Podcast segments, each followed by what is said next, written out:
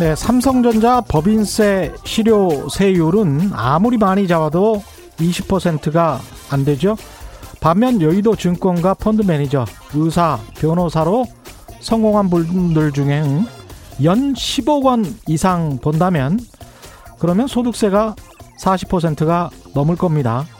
반면 동네 맛집 중에서 아직도 간이 과세자로 남아있는 자영업자들 자영업자들 중 사실은 순이익이 1억 원 안팎인데 부가세도 소득세도 건강보험료도 최소 수준으로 내는 분들 없을까요? 있을까요? 전체 재산세를 내는 사람들 중 단 1%가 내는 종합부동산세를 두고 이래서 부당하다, 저래서 공정하지 않다. 요즘 언론이 난리죠. 그러면서 무주택 서민들의 분노까지 교묘하게 이용합니다. 인터넷만 보고 있으면 모두 재산세를 엄청나게 내야 하는 것 같습니다. 재산도 없는 사람들까지 분노할 필요는 없는데 말입니다. 물론 그렇다고 가난한 사람이 무조건 선이다 라거나 부자는 다 도둑이다 라는 식의 주장도 곤란하죠. 스스로에 대한 정직과 서로에 대한 신뢰 그리고 좀 더 가진 사람들의 선의가 없다면 우리는 서로가 서로를 향해 저주만 하다가 살게 될 것 같습니다. 그건 아니죠. 네, 안녕하십니까. 세상에 이익이 되는 방송 최경령의 경제쇼 출발합니다. 저는 진실탐사 엔터테이너 최경령입니다. 유튜브 오늘도 함께 갑시다.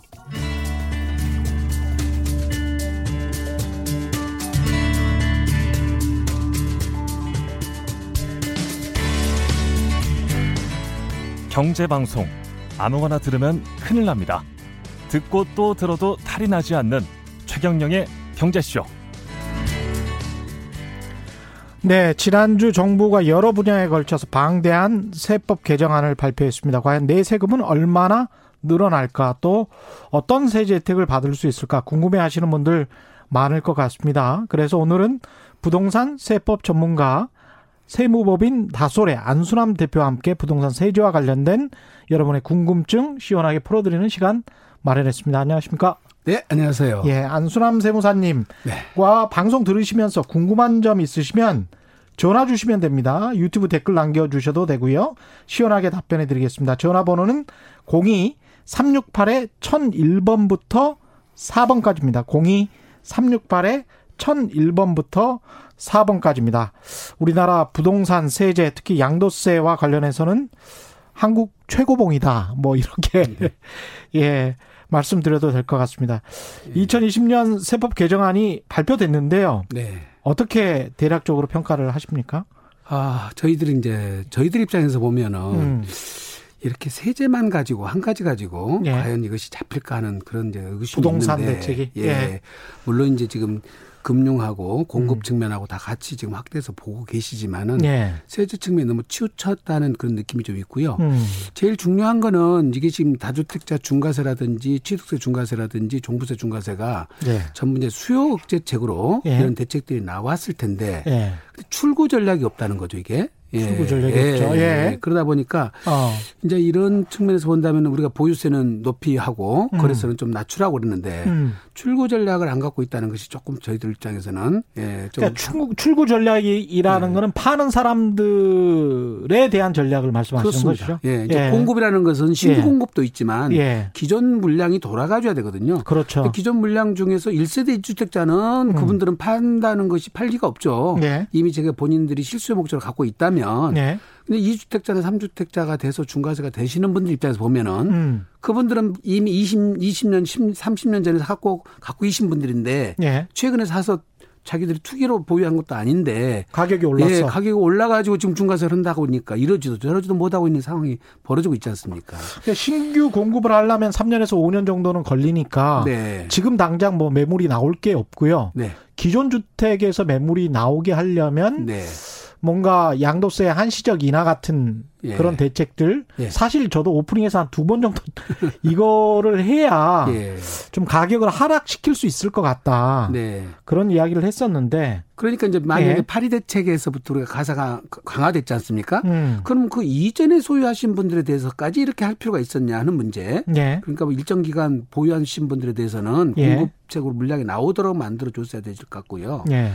예. 그다음에 조정 대상 지역으로 지정이 되면 그때부터 음. 이제 이거는 투기 수요를 억제하겠다는 뜻이잖아요. 예. 그러면 그때 취득한 사람을 중과세 하는 쪽으로 가야지 음. 투기 수요가 억제가 되는 것이지 예. 조정 대상으로 지정이 되는 순간 기존 주택 갖고 있는 사람들이 공고를 못하게 막아버리잖아요. 음. 이런 부분이 조금 더 어, 세밀하게 예. 디테일하게 예. 좀 했으면 좋겠다는 생각이 들고 예. 어쨌든 이번에 두 차례 걸쳐서 이제 우리 세무상으로 본다면은 법인들을 활용한 투기 세력들이 좀 있었고요. 투기 수요가 있. 음. 있었고 음. 그다음에 이제 종부세율이 작년 12, 16 대책에서 사실은 인상안이 나왔음에도 불구하고 국회 통과를 못했지 않습니까? 예. 그러다 보니까 이제 시장에서는 이게 이제 얼만큼 심각하다는 걸 못 느꼈었죠. 예. 이제 그러다 보니까 이번에 이제 좀 극대로 저렇게 해서 음. 보유세에 대한 좀 강화 부분은 있는데 예. 그 전체적인 미치는 수요라는 것은 1, 2%잖아요, 사실은. 그렇죠. 그 종부세라는 것도 예. 전반적인 시장에서 본다면은 대책들이 조금 너무 과격하지 않았나. 예. 그래서 이제 좀좀 이따가 이제 분석을 해보시면 음. 알겠지만 예.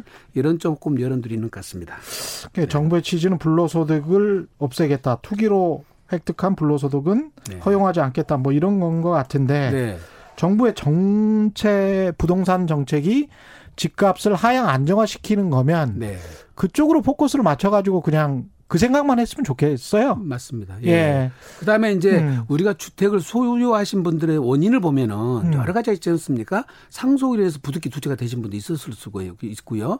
미분양 주택을 정부에서 사락해서 정책적으로 그렇게 세제 지원을 해주니까 취득을 하신 분들도 있는데 그렇죠. 지금에 와서 이제 다주택 중과세기를 해가지고 종부세율을 그렇게 가사를 강화해 버리면 음. 그분들 입장에서는 정책에 순응해서 국가 정책에 반응을 해서 이렇게 도와줬는데 음. 인제 와서 투기 수요로 몰아버리니까 음. 상당히 지금 황당해하죠. 그다음에 음. 또그 사람들 입장에서는 그렇죠. 그렇습니다. 특히 예. 이제 이번에 임대사업자가 말이 많고 탈도 많습니다만 예. 이 부분에 대해서는 신뢰 이 신뢰가 무너진 것에 대해서는 정말 어떤 대안이 좀 필요하지 않나. 법적 안전성 그렇습니다. 예. 예. 그 부분 나중에 이야기를 해보고요. 네. 예, 예. 이번에 부동산 세제뿐만이 아니고 소득세 최고 세율 구간도 신설했습니다. 네, 그거는 예측이 안 됐고 사실 예. 사전 발표가 없었었는데요. 음. 이제 이제 코로나 사태로 인한 어떤 세수 부족 부족 예. 부분도 예. 있고 또 고통 분담 측면에서 예. 본다면 음. 과연 소득자 중에서 누가 있겠냐 따져보니까 이제 고소득자 예. 어, 한 10억 넘어가는 사람들에 대한 이 부분은 조금 세 부담을 감당할 만하지 않느냐. 10억 원을 예. 초과하는 네. 예. 네. 그 고소득자에서 한정해 가지고 음. 지금 42%인 최고세율을 45%까지 예, 끌어올려 놨죠, 지금. 올리겠다는 거죠. 뭐 네. 이재용 부회장이랄지 뭐 예. 이런 분들 정도 되겠네요. 그거는 조금 예. 그렇게 예, 그렇게 시장에서 크게 뭐, 뭐, 뭐 반발이 있거나 음. 그렇지는 않을 것 같습니다. 그렇죠. 10억 원 이상 그러니까 이게 어떻게 되는 겁니까? 10억 원 이상을 네. 벌면 45% 10%를 때려서 가령 제가 10억 원을 벌었다. 네. 라고 하면 4억 5천만 원을 세금으로 내는 건 아니잖아요. 아, 그건 아니죠. 누진 공제가 있기 그러니까 누진공제잖아요. 42% 세율보다 3%가 늘어나기 때문에요. 그렇죠. 결과적으로는 한 6천만 원 정도 예, 그렇죠. 세금이 늘어나는 상황이고요. 예. 이게 전체 대상 인원 한 만 명 약간 넘어간 것 같고요. 만 명. 예, 예. 세수 효과로는 1조 원이 좀 약간 안 되도록 한 9천만 원, 9천억 9천억 원. 원. 예, 이 정도 예, 추, 추계가 되는 것 같습니다. 그러니까 네. 이 사람들도 뭐 1,200만 원 이하에서는 6%. 네. 이렇게 차근차근 차근차근 가는 거니까. 차근차근 가는 네. 거잖아요. 네. 그래서 그렇습니다. 10억 원 초과분에 대해서만 네. 뭐 1억 11억 원을 벌었다 그러면 그 1억 원만 네. 45%를 3%를 네, 더 부과하는 겁니다. 그렇죠? 예, 그렇습니다. 예. 예. 그렇군요. 예. 그 내년부터 다주택자하고 이제 법인 중심으로 하는 네. 이 종부세 네. 요거 같은 경우는 어느 정도 올랐습니까?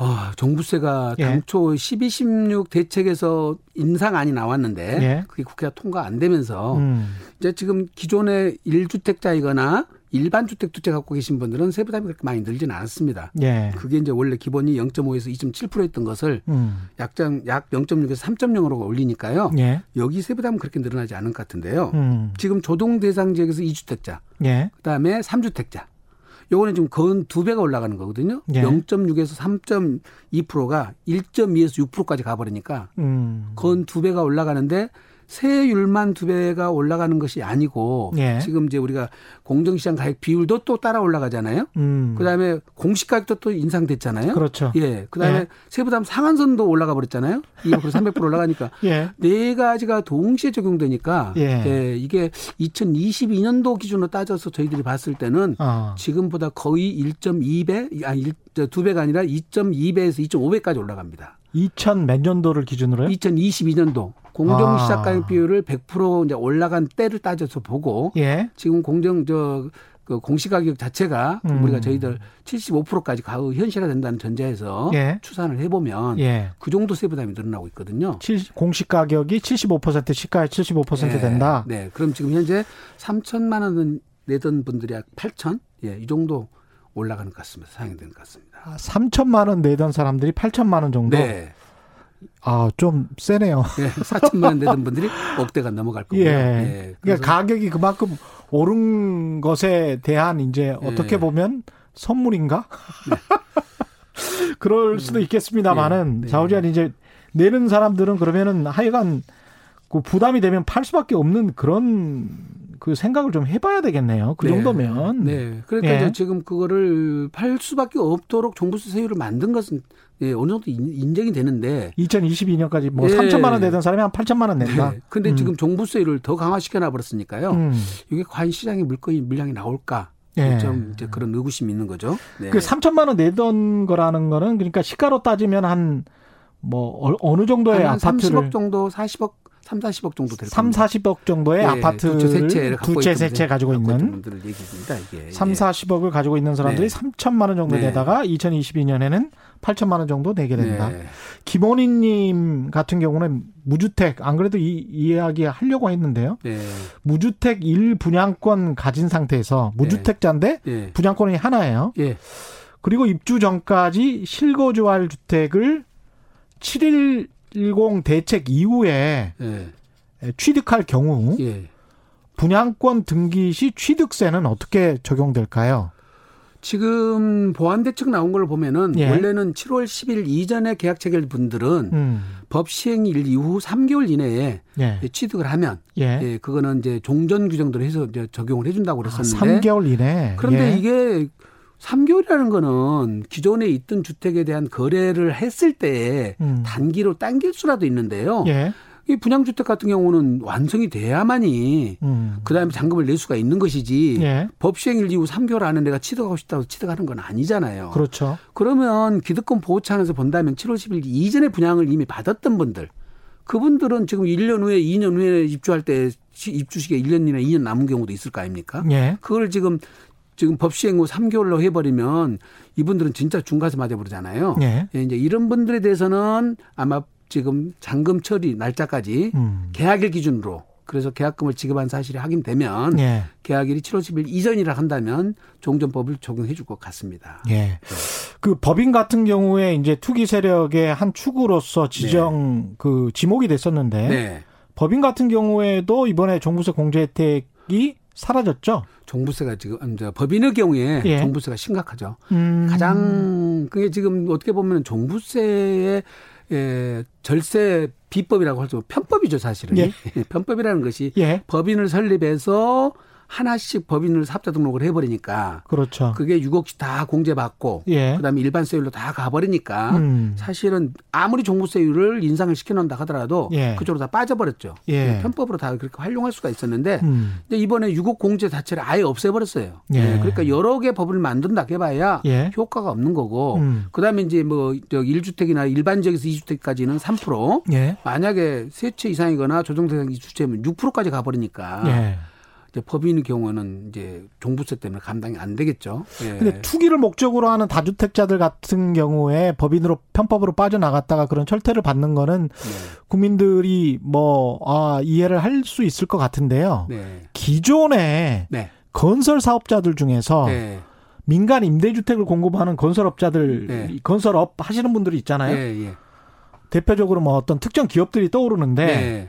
그런 기업들도 종합부동산세를 그러면 내게 됩니까? 지금 만약에 현행법대로 지금 간다 건다면은 예. 아파트 경우는 이제 폐지시켜 본다 하니까 예. 폐지시켜 버리면 이제 종부세라는 것은 음. 예 과세 기준일 현재 예, 임대사업자로 등록이 되어 있어야 되거든요. 예. 그다음에 세무서 사업자 등록이 양쪽 끝 다 요건을 하는데 예. 이제 그 분들의 경우는 이제 지금 폭탄 맞게 생겼죠. 과연 이제 그런 것들이 과연 그게 음. 그렇게 실행을 했을 때 그럼 법인세도 내고 종합부동산세도 내야 되는 그런 상황이네요. 그런 상황이 벌어지죠. 네.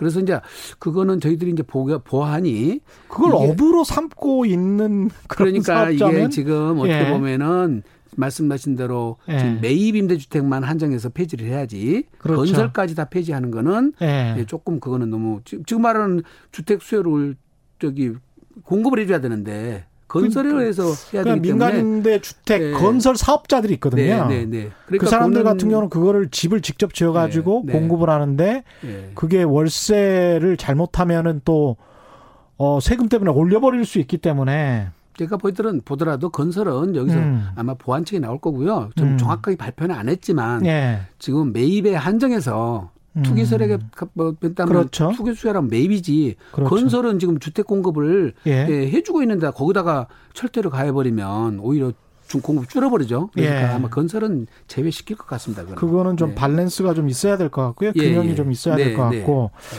그러면 종부세하고 관련해서 이제 고가 1주택 있지 않습니까? 네, 20억, 30억짜리 강남의 주택 아파트들 이걸 뭐 오랫동안 내가 그냥 살았는데 네. 과거에는 1억 했었다. 예. 근데 30억을 살았 30억이 예, 됐다. 예. 그렇죠. 그런 이제 노인분들도 계신단 말이죠. 네. 이런 분들 같은 경우는 좀 공제가 되죠. 예, 그렇습니다. 그 예. 은퇴자의 경우에 음. 은퇴자의 경우에 이제 그런 부분에 대해서 고령자이면서 장기 보유하신 분들 예. 네, 혜택을 주고 있는데요. 예. 이제 고령자에 대해서는 그 전에는 10에서 30%까지만 해줬어요. 60세 예. 이상은 10%.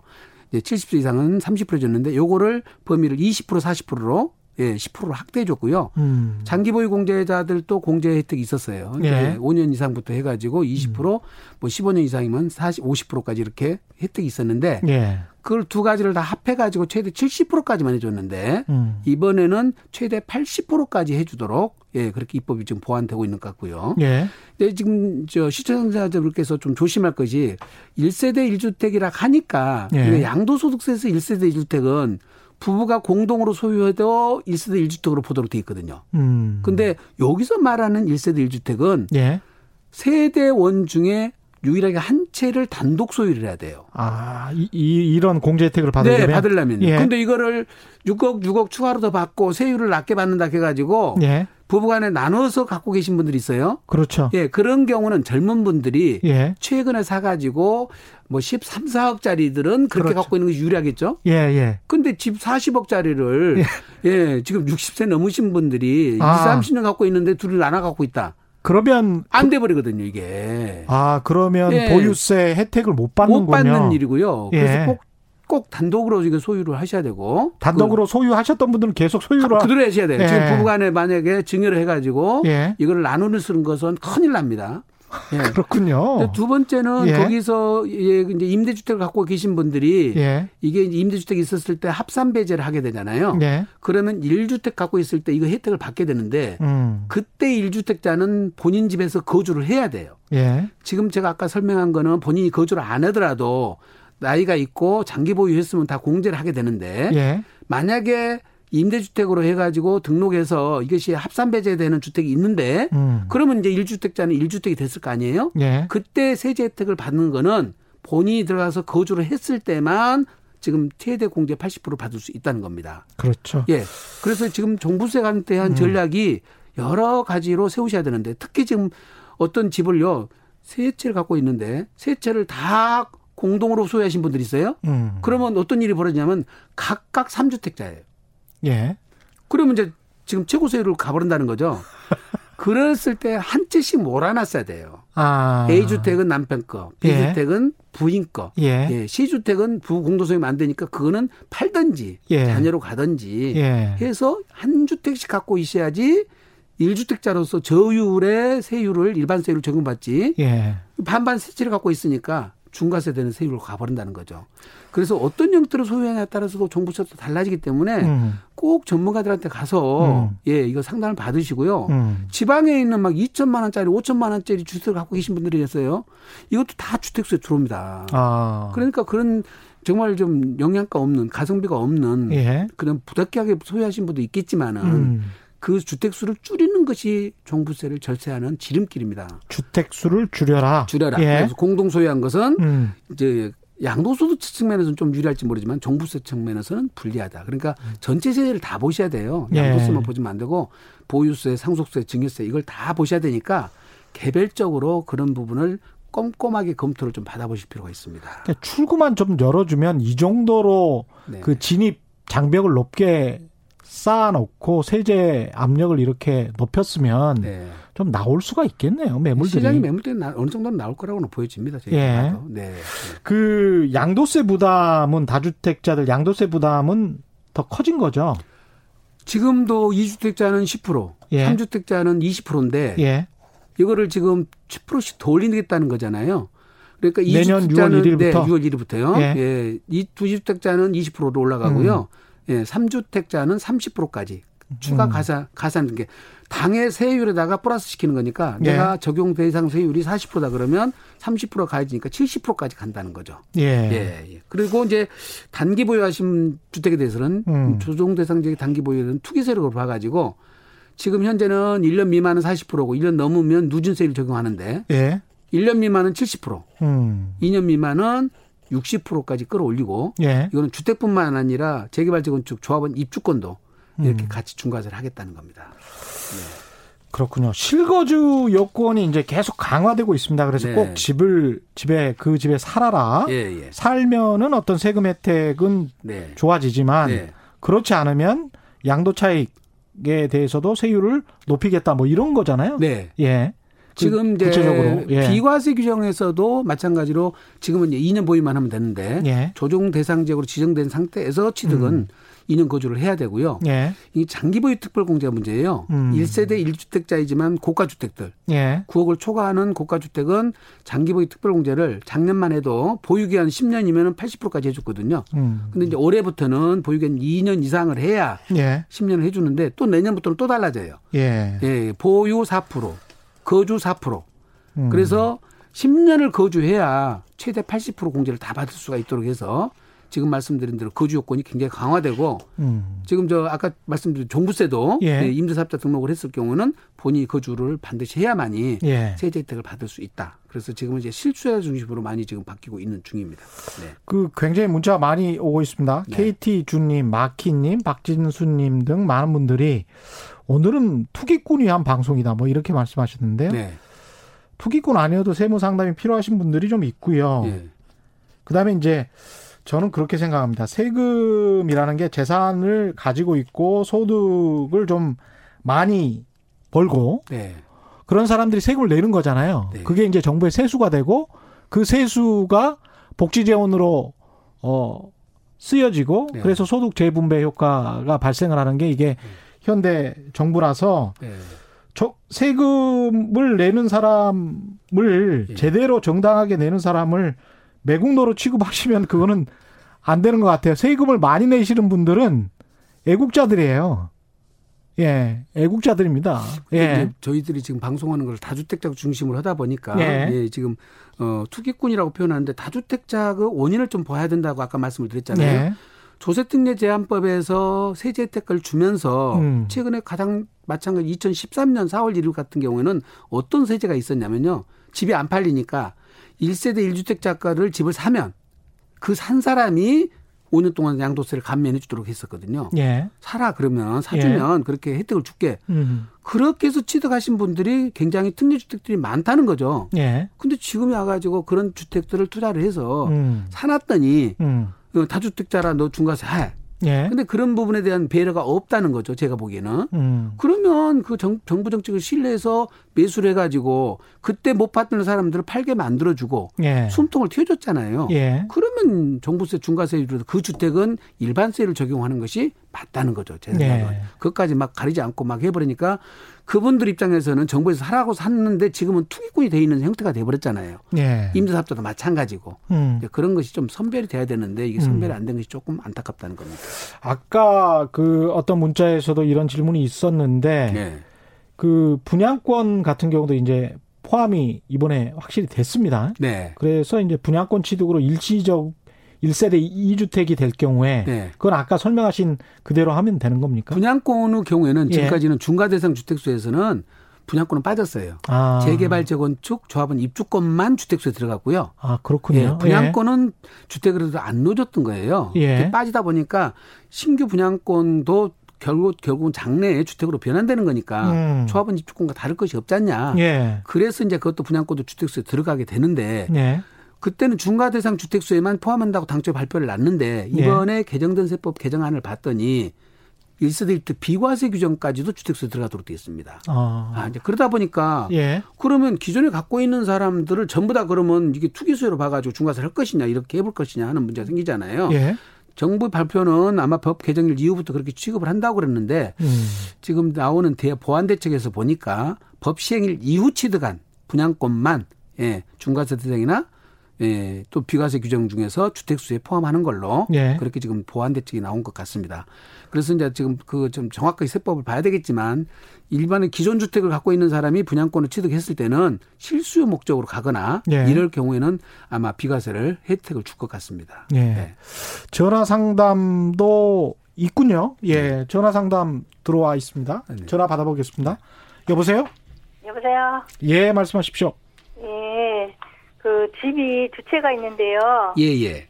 이게 한 채는 남편 이름으로 있고 한 채는 제 이름으로 돼 있는데요. 예. 하나는 30년 전에 이제 산 건데 재건축을 해가지고 조합원으로 받았거든요. 예. 받아가지고 이제 세를 주고 있는데 예. 어, 한 채는 이제 그 두 채 다 세를 주고 있는데 먼저 그러니까 30년 전에 있는 거가 두 개를 다 팔고서 다시 이제 한 채를 만들어 놨는데 예. 안 팔려요. 네. 부산이거든요. 아, 부산이에요? 네. 네. 근데 두채다 부산에 있나요? 다 하나는 그러니까 지장이니까 거기도 부산으로 들어가요. 네, 네, 네. 네. 근데 이제 그 30년 전에 산 거는 2억 8천 정도 되고 네. 하나는 1억 2천 정도 되는데요. 네. 그 먼저 이제 이거를 2억 8천짜리를 팔았으면 좋겠는데 이걸 먼저 팔면은 세금이 많이. 아니 사모님 그 순서를 잘 지키셔야 돼요.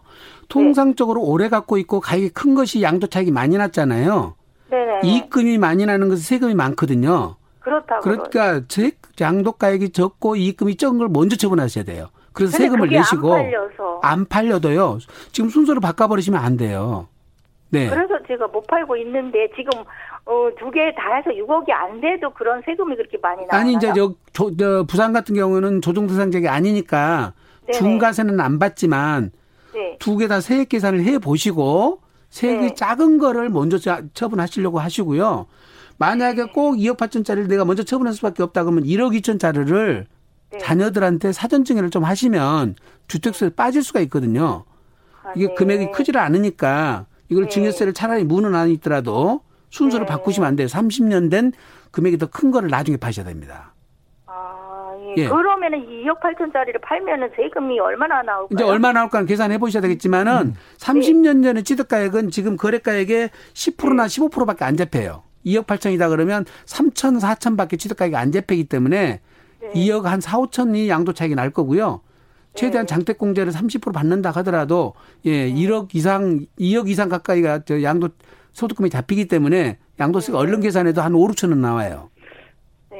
네. 그게 그 전에 1,500 주고 샀거든요. 그러니까 지금 가액 제가 말씀드린 10% 이하로 잡히기 때문에 네. 양도세가 많이 나온다는 말씀을 드리는 거예요. 네. 아, 네, 네 고맙습니다. 네. 네. 네.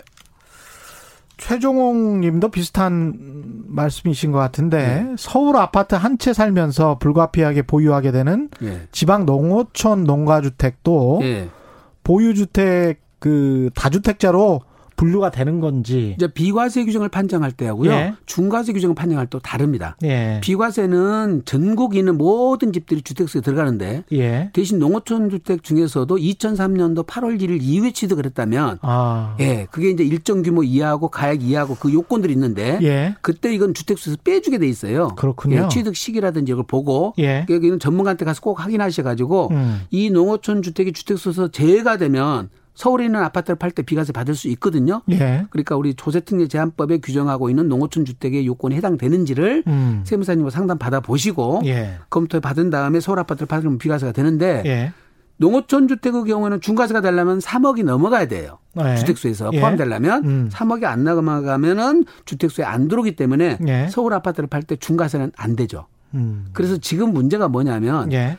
중과 대상 주택수를 계산할 때는 지방에 있는 3억 이상짜리도 주택수에 들어오다 보니까 서울에 있는 집을 팔면서 서울집을 먼저 팔 사람이 누가 있습니까? 지난번에 네. 아마 그 비서실장 얘기 있었잖아요. 청주집하고 서울집하고 예, 서울집을 먼저 팔아야지 왜 청주집을 예. 먼저 파냐고 그러는데 예. 아니 청주집이 있어가지고 서울집이 중과세가 되는데 네. 그 세금을 그렇게 중과세 맞으면서 세금 낼 사람이 누가 있습니까? 그는 어. 합리적인 경제 행위를 하면은 당연히 청주집을 양도하고 서울집을 양도해서 예. 서울집 자체는 비과세 받으려고 해야 맞는 거죠. 그를 예. 순서를 서울 것부터 안 팔았다고 그걸 가지고 비난한다는 것은 저희들이 납득하기 좀 곤란하죠. 그는. 네. 그 합법적인 절세하고 네. 탈법이나 불법하고는 좀 구분을 해야 될 것 같아요. 예. 이번 개정안에 아까 말씀하신 대로 소득세 최고세율이 45% 인상됐지 않습니까? 네. 인상된 구간이 있는데 네. 이게 다주택자의 주택 양도 세율에도 어떤 영향을 미칩니까? 그거는 예. 중과세율이 아니니까 예. 상관이 없는데 예. 이제 중과세율을 적용해 보면 종전에 42%짜리에서 예. 20%가 중과세 되면 62%가 되지 않습니까? 예. 거기에 지방소득세 6.2%를 더하면 68.2%였거든요. 예. 최고세율이. 예. 근데 지금은 3주택이면 30%가 돼 버리니까 음. 45%에 30%면 예, 75%잖아요. 75%. 거기에 7.5를 하니까 예. 82.5%가 양도세율이에요. 그러면 아. 그러면 17.5%를 개인이 갖고 있고 예. 82.5%를 국가가 가져가니까 그, 그 그동안에 부동산 중개 수수료랄지 이미 낸 취등록세랄지 뭐 이런 거 생각해. 필요금은 필요금을 빼줍니다. 그는. 아 그래 아, 빼줘요? 빼줍니다. 예, 빼주긴 하지만 만약에 대출 받아가지고 이자 내고 갖고 있었다면은 그 사람들은 마이너스 난 사람들이죠. 사실은 실질적으로. 아 예. 그러네. 네, 그래서 10억 넘어가는 양도 차익에 대해서 82.5%라고 그러니까 우리가 미등기 전매는 것은 우리가 투기꾼이라고 해가지고 최대의 음. 77%까지 가졌지 않습니까? 미등기 예. 전매를. 예. 그 미등기 전매보다 다주택자 양도가 훨씬 더 투기가 강하다고 보는 거죠. 과거에 미등기 전매가 횡행했었죠, 정말. 네, 네, 네. 네 7, 80년대는 횡행했었는데 네. 아 굉장히 그 정부에서 타이트하게 묶었네요. 네. 예. 촘촘하게 타이트하게 묶어놨죠. 예. 네. 취득세 같은 경우는 뭐 최대 24배 증가할 것이다. 네. 이거는 맞는 말입니까? 24배까지는 안 될 것 같고요. 예. 우리가 이제 6억 이하는 1%였잖아요. 예. 뭐 이제 부가적 세무가 있다가 하더라도 1.1%였는데 음. 지금 이제 2주택자부터 8%로 하고 3주택자 이상이거나 법인의 경우는 12%까지 간다 하니까 예. 24%까지는 안 되고 아마 12배 정도? 예. 음. 그 정도는 올라간다고 볼 수가 있을 것 같습니다. 전화가 네. 또와 있습니다. 네, 네. 예, 전화 받겠습니다. 여보세요? 여보세요? 예, 말씀하십시오. 예, 저는 인천에 사는 사람이고요. 예, 예. 제가 2015년에 그 어머님이 돌아가시면서 그 상속을 받았는데 예. 지분이 한 6분의 1 정도 돼요. 예. 예, 근데 그거 외에 저희가 집을 예. 그, 아, 예, 조그만 아파트를 하나 처분을 하려고 하는데. 예, 예. 예 2억 미만의 아파트를 처분하려고 하는데. 네. 그 6분의 1에 대한 상속이 주택이라고 생각을 해서 양도세를 내야 된다고 하는데. 네. 그게 맞는 건가 싶어서요. 지금 기존 갖고 있는 집은 언제 사셨나요? 아, 그건 7년 전에 샀습니다. 7년 전에 샀으면 15년보다 2013년. 이전에 취득을 하셨잖아요. 네. 그러면 기본적으로 내가 갖고 있는 집 한 채 갖고 있다가 네. 상속으로 인해서 두 채가 되셨어요. 어머니는 이거 한 채밖에 없으셨잖아요. 네. 네. 그러니까 내가 온전히 다 받았다 하더라도 그 네. 상속주택은 부득이하게 내가한테 돌아와서 두 채가 됐잖아요. 네. 그럴 네. 경우에는 이 상속주택은 주택수에서 빼주도록 돼 있어요. 아, 그래요? 네. 따라서 사모님은 1세대 1주택자라고 판단되고요. 더군다나 네. 지분을 갖고 있으면은 여기서는 지분이 가장 많은 사람 집으로 보도록 돼 있어요. 네네. 누가 지분이 제일 많나요? 아, 6분의 4인분이 있어요. 그분 그 근데... 그 사람 집으로 보도록 돼 있기 때문에 사모님은 네. 이거 뭐 그거 아니라 하더라도 지분이 소수 지분자라서 주택수에서 네. 제외시켜 주니까 걱정 네네. 안 하셔도 됩니다. 아, 그럼 저는 양도세를 물지 않아도 되는 건가요? 비과세 받을 수가 있고요. 네. 예, 시청자분들께서는 꼭 알아두셔야 할 것이 상속주택을 두 채나 세채 네. 받으신 분들이 있어요. 상속, 비상속인한테. 네네. 그때는 이게 상속주택을 한 채만 인정을 해주거든요. 음. 상속받았다는 네. 이유로 무조건 주택을 빼주는 게 아닌데 저희 사무실 네. 오신 분들 중에는 두 채, 세 채 받았는데 큰형님이 제일 오래된 보이기에는 오래된 걸 갖고 있고 자기는 가장 최근에 산 걸 가졌다. 그때는 상속주택 특례를 받을 수 있는 것이 보유기간이 가장 긴 거거든요. 근데 이제 가장 짧은 거 받은 양반이 상속주택이라고 특혜 받은다고 세금 팔고 와서 세금 맞아보는 사람이 있거든요. 이 상속주택은 전문가 꼭 상담 받으셔야 됩니다. 이제 질문을 잘 아. 하셨네요. 네. 아, 괜찮습니다. 네. 아, 네네. 네, 네, 알겠습니다. 네, 네. 고맙습니다. 네. 네. 네. 또 전화 와 있습니까? 네, 또 전화 와 있습니다. 여보세요? 여보세요? 네, 네, 말씀하십시오. 아, 네, 안녕하세요. 저는 울산에 거주하고요. 예, 예. 아, 제가 저 기존 저 주택이 10년 넘어 살던 게 있어가지고요. 예. 어, 집사람하고 같이 저 돈을 좀 모아서 새로운 아파트를 하나 샀거든요. 아, 10년 거 하나 갖고 있는 상태에서 예, 또 하나를 샀다 이 말이죠? 예. 샀는데 예. 공교롭게도 또 저희가 2019년 저 6월 말인가에 아마 새 아파트를 구입했어요. 예, 예.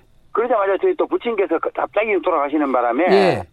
상속을 받아야 되잖아요. 네. 그래서 받기 전에 그 전에 이제 10년 거주했던 주택을 팔았어요. 예. 요건 팔면서 일시적 일가구 이주택이라는 그게 있더라고요. 예, 있습니다. 그래서 그거 해가지고 그건 저 세금을 저 모두 다 면제인가 뭐 아, 네, 받았죠. 받았는데요. 예, 네. 돌아가나 시가시고 나서 저희 아버지 거 이제 제가 상속을 받았는데 네. 만약에 저희들이 저 아파트 새로 이제 구입한 거 있잖아요. 이건 예. 공동명의로 되어 있거든요. 네, 네. 그런데 만약에 저희들이 예.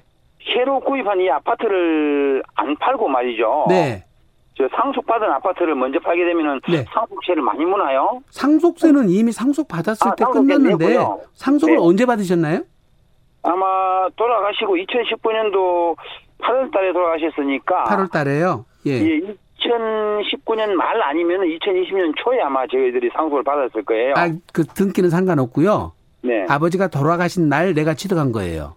그러니까 아, 이 주택은 부채님부터 상속받은 거는 아버지는 주택이 하나 있으셨고 네네. 그렇죠? 돌아가실 때. 네네. 이거는 2019년 8월 달에 상속 받으셨다고 그러고 아까 매수하신 거는 2019년 6월 달에 매수했다고 그랬잖아요. 그렇죠. 그래서 이거 상속 주택 특례를 또 받을 수가 있어요. 즉 말해서 아까 네. 말씀드린 기존 10년 된 거주 주택을 양도하실 때 네, 네. 비과세 받으셨잖아요. 일식 그렇죠. 일주택으로. 그렇죠. 그다음에 2019년 6월 달에 취득한 이 부분도 지금 특례를 받을 수가 있을 것 같거든요. 아, 그래요? 네. 그러니까 상속 주택을 먼저 처분한 것이 유리한지 네. 부부 공동 소유하고 있는 것 먼저 처분하는 게 유리한지를 먼저 검토를 하셔야 되고요. 네. 네. 그다음에 이것도 비과세가 되면 난주 상속 주택은 또 1주택이 되잖아요. 그렇죠. 그것까지 또 비과세 받을 수 있는 거죠. 그 처분 순서를 잘 지키셔야 돼요. 잠깐만요, 저, 네. 저, 변호사님.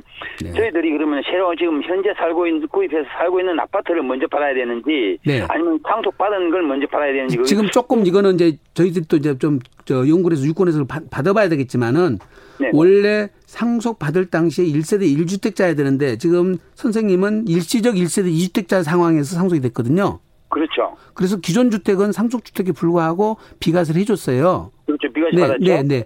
종료주택 비과세 받았는데 다음 주택이 이제 사실은 1주택자로 볼 수 있느냐.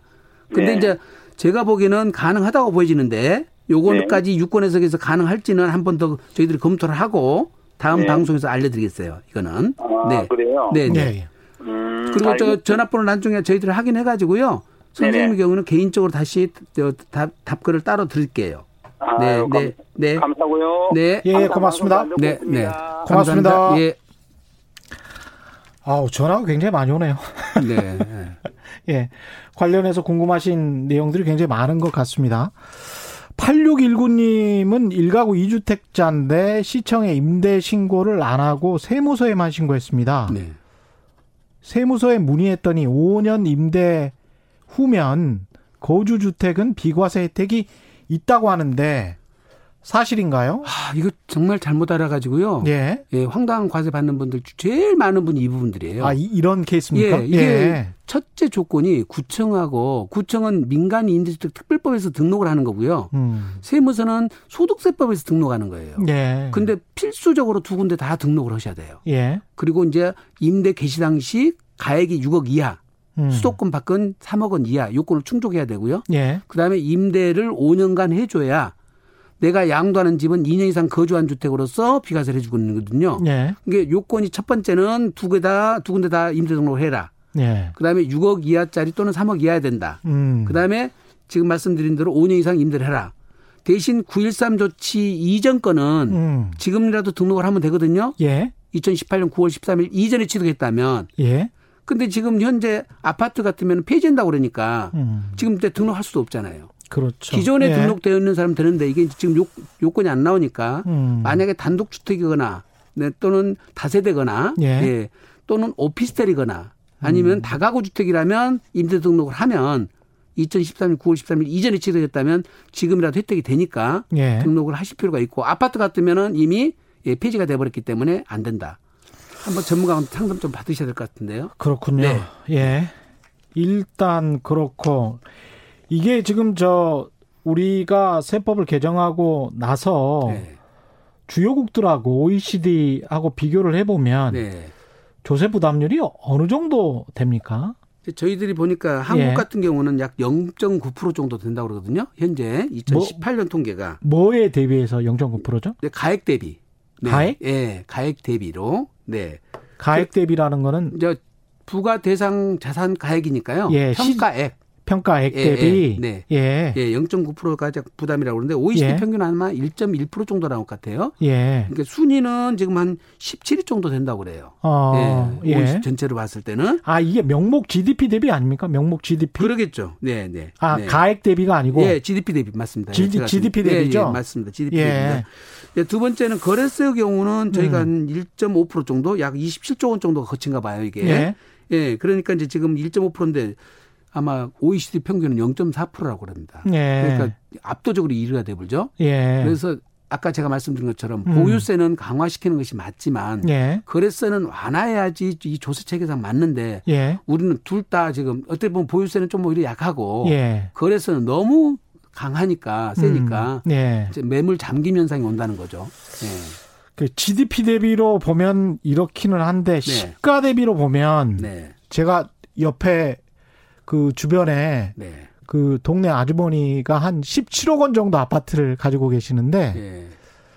얼마 내세요라고 물어보니까 한 170만 원 이번에 나왔대요. 네. 재산세가. 네.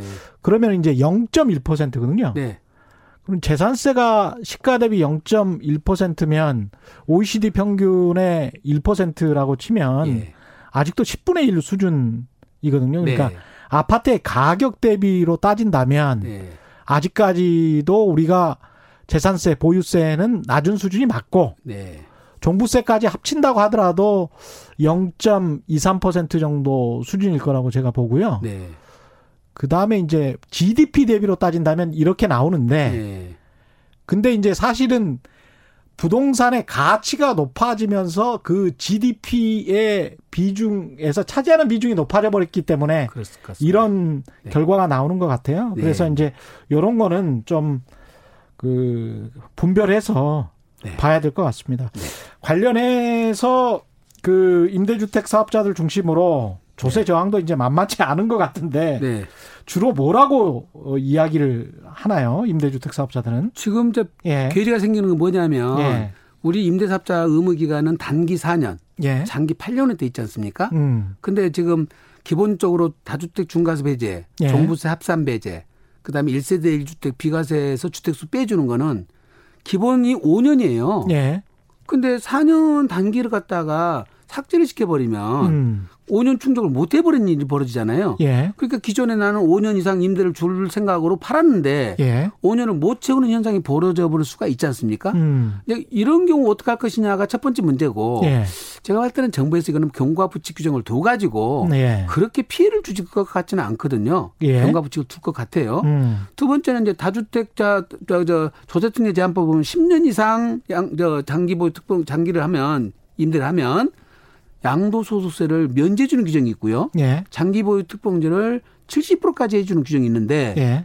지금 의무 임대 기간 8년 채우면 예. 그것도 삭 폐지가 된다고 해버리면 음. 감면 받으려고 등록해놨더니 하나도 안 돼버리고 예. 장기 보유도 안 해주는 꼴이 돼버리지 않습니까? 예. 이것도 다 그대로 10년 채울 때까지 음. 병가 부칙을 주어야 될 것 같고 예. 정부에서도 아마 보완 대책이 나오지 않겠냐 생각이 드는데 이번에 임대주택 사업자에 관해서 각종 혜택 줬던 거 네. 이게 완전히 없어졌습니까? 아파트 경우는 다 없어졌다고 보셔야죠. 아, 아파트, 아파트 경우는 경우. 다만 지금 의무 임대 예. 기간이 남아 있는 것들은 음. 그때까지는 폐지를 예. 안 하겠다는 것이니까 예. 기존에 이제 의무 기간을 다 지난 사람들은 어떻게 될 것이냐 하는 문제잖아요. 예. 이제 그런 분들이 지금 피해가 갈 수가 있는데 어. 이거는 피해를 안 가도록 보완 조치를 해 주지 않겠냐 음. 이 생각이고 다만 종합부동산세는 폐지가 돼버리면 과세 기준을 현재 임대등록자 사업자가 아니니까 그렇죠. 당연년도부터 종부세가 다 합산되고 되는데 예. 지금 이제 여러 채 갖고 계신 분들이 이제 지금 심각하죠. 그분들은 음. 예, 오히려 임대 수익보다도 종부세가 감당 안 될 수도 있을 수 있습니다. 전화 한 통만 더 받겠습니다. 네. 여보세요? 여보세요? 예, 말씀하십시오. 아, 요, 저, 뭐, 집이 두 개 다 송파구에 있거든요. 예, 예. 하나는 잠실에 있고 하나는 문정동에 있는데 예. 어, 지금 하나는 임대사업 신청을 했어요. 어디 거를 했었어요? 문정동 거. 예. 근데 어느 게 먼저 파는 게 좋습니까? 이 문정동 거는 단독의 아파트예요? 다 아파트에 두 개. 둘 다. 예. 그럼 문정동 거는 시세가 얼마 가는데요? 문정동 거 이거는 내가 한 30년 전에 네. 분양받은 거라서 네. 지금 여기는 안 올랐어요. 지금 한 5억 5천에 5억 아, 6천인데. 임대 등록을 몇 년도에 하셨어요? 2018년도. 2018년에요? 예, 예. 그럼 잠실 아파트는 거주를 하셨나요? 거주 한 9년 했어요. 9년 하셨어요? 예, 예. 그럼 당연히 문정동권은 앞으로 어. 5년간 임대를 갖고 가시면 예. 잠실 거를 양도할 때는 잠실은 비과세를 받을 수가 있으니까. 상관이 없어요. 먼저 네, 잠실 팔아도? 거는 네, 잠실 거를 먼저 파셔야 돼요. 아. 이게 조건이 예, 예. 잠실은 2년 이상 거주한 거주주택이야 되고 예. 문정동은 공시 가격이 6억 이하이면서 예. 지금 임대 사업자로 5년 이상을 갖고 있어야 되니까 예. 네, 그러면 잠실거는 비과세를 받을 수가 있습니다. 선생님. 네. 잠실거도 제가 보유한 데가 지금 네. 보유 보유가 20년이 넘거든요. 그거는 20년 중에 2년 이상 거주만 했으면 되니까요. 어, 예, 예. 잠실거는 또 거래 가격이 얼마인가요? 지금 한 10. 16억, 17억 해요. 그러니까 무조건 잠실권 먼저 파셔야 돼요. 잠실권 먼저 네. 하고요. 그리고 지금 문정동 거는 임대 등록을 언제 하셨나요? 2018년도 12월 초에 했어요. 12월 초에 했으면 장기 일반 8년짜리로 오셨잖아요. 예, 예. 네, 그거를 그대로 갖고 가시면 예, 예. 국민주택 규모 이하니까 예, 예. 아까 제가 설명드린 것처럼 8년 이상 하면 장기 보유 특공제를 50%, 예, 네, 10년 이상 하면 장기 보유 특공제를 70%까지 예, 예, 예. 받을 수 있도록 그렇게 그러면 선생님, 네. 내가 8년을 했는데 네. 그걸 연기 안 하고 막바로 2년 채우면 10년이 되는 거잖아요. 그러니까 이제 입법 되는 것을 한번 보시고요. 예, 예. 보완 조치가 나오면 10년을 채우시는 것이 유리할 것 같습니다. 아이 감사합니다. 네, 예, 네, 네, 수고하세요. 네. 예, 거의 다 질문 받은 것 같고요. 마지막으로 네. 최재원님은 어머님이 서울에 30년 이상 거주하시는 1억 안 되는 빌라 한 채, 예.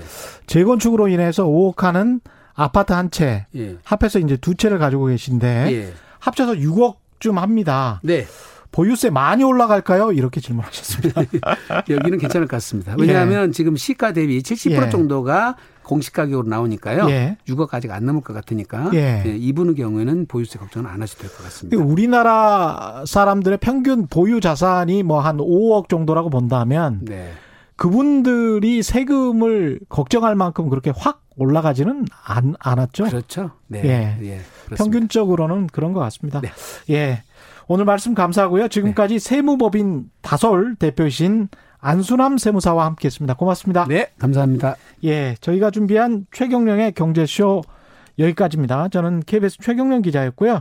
내일 4시 5분에 다시 찾아뵙겠습니다. 지금까지 세상에 이익이 되는 방송 최경령의 경제쇼였습니다. 고맙습니다.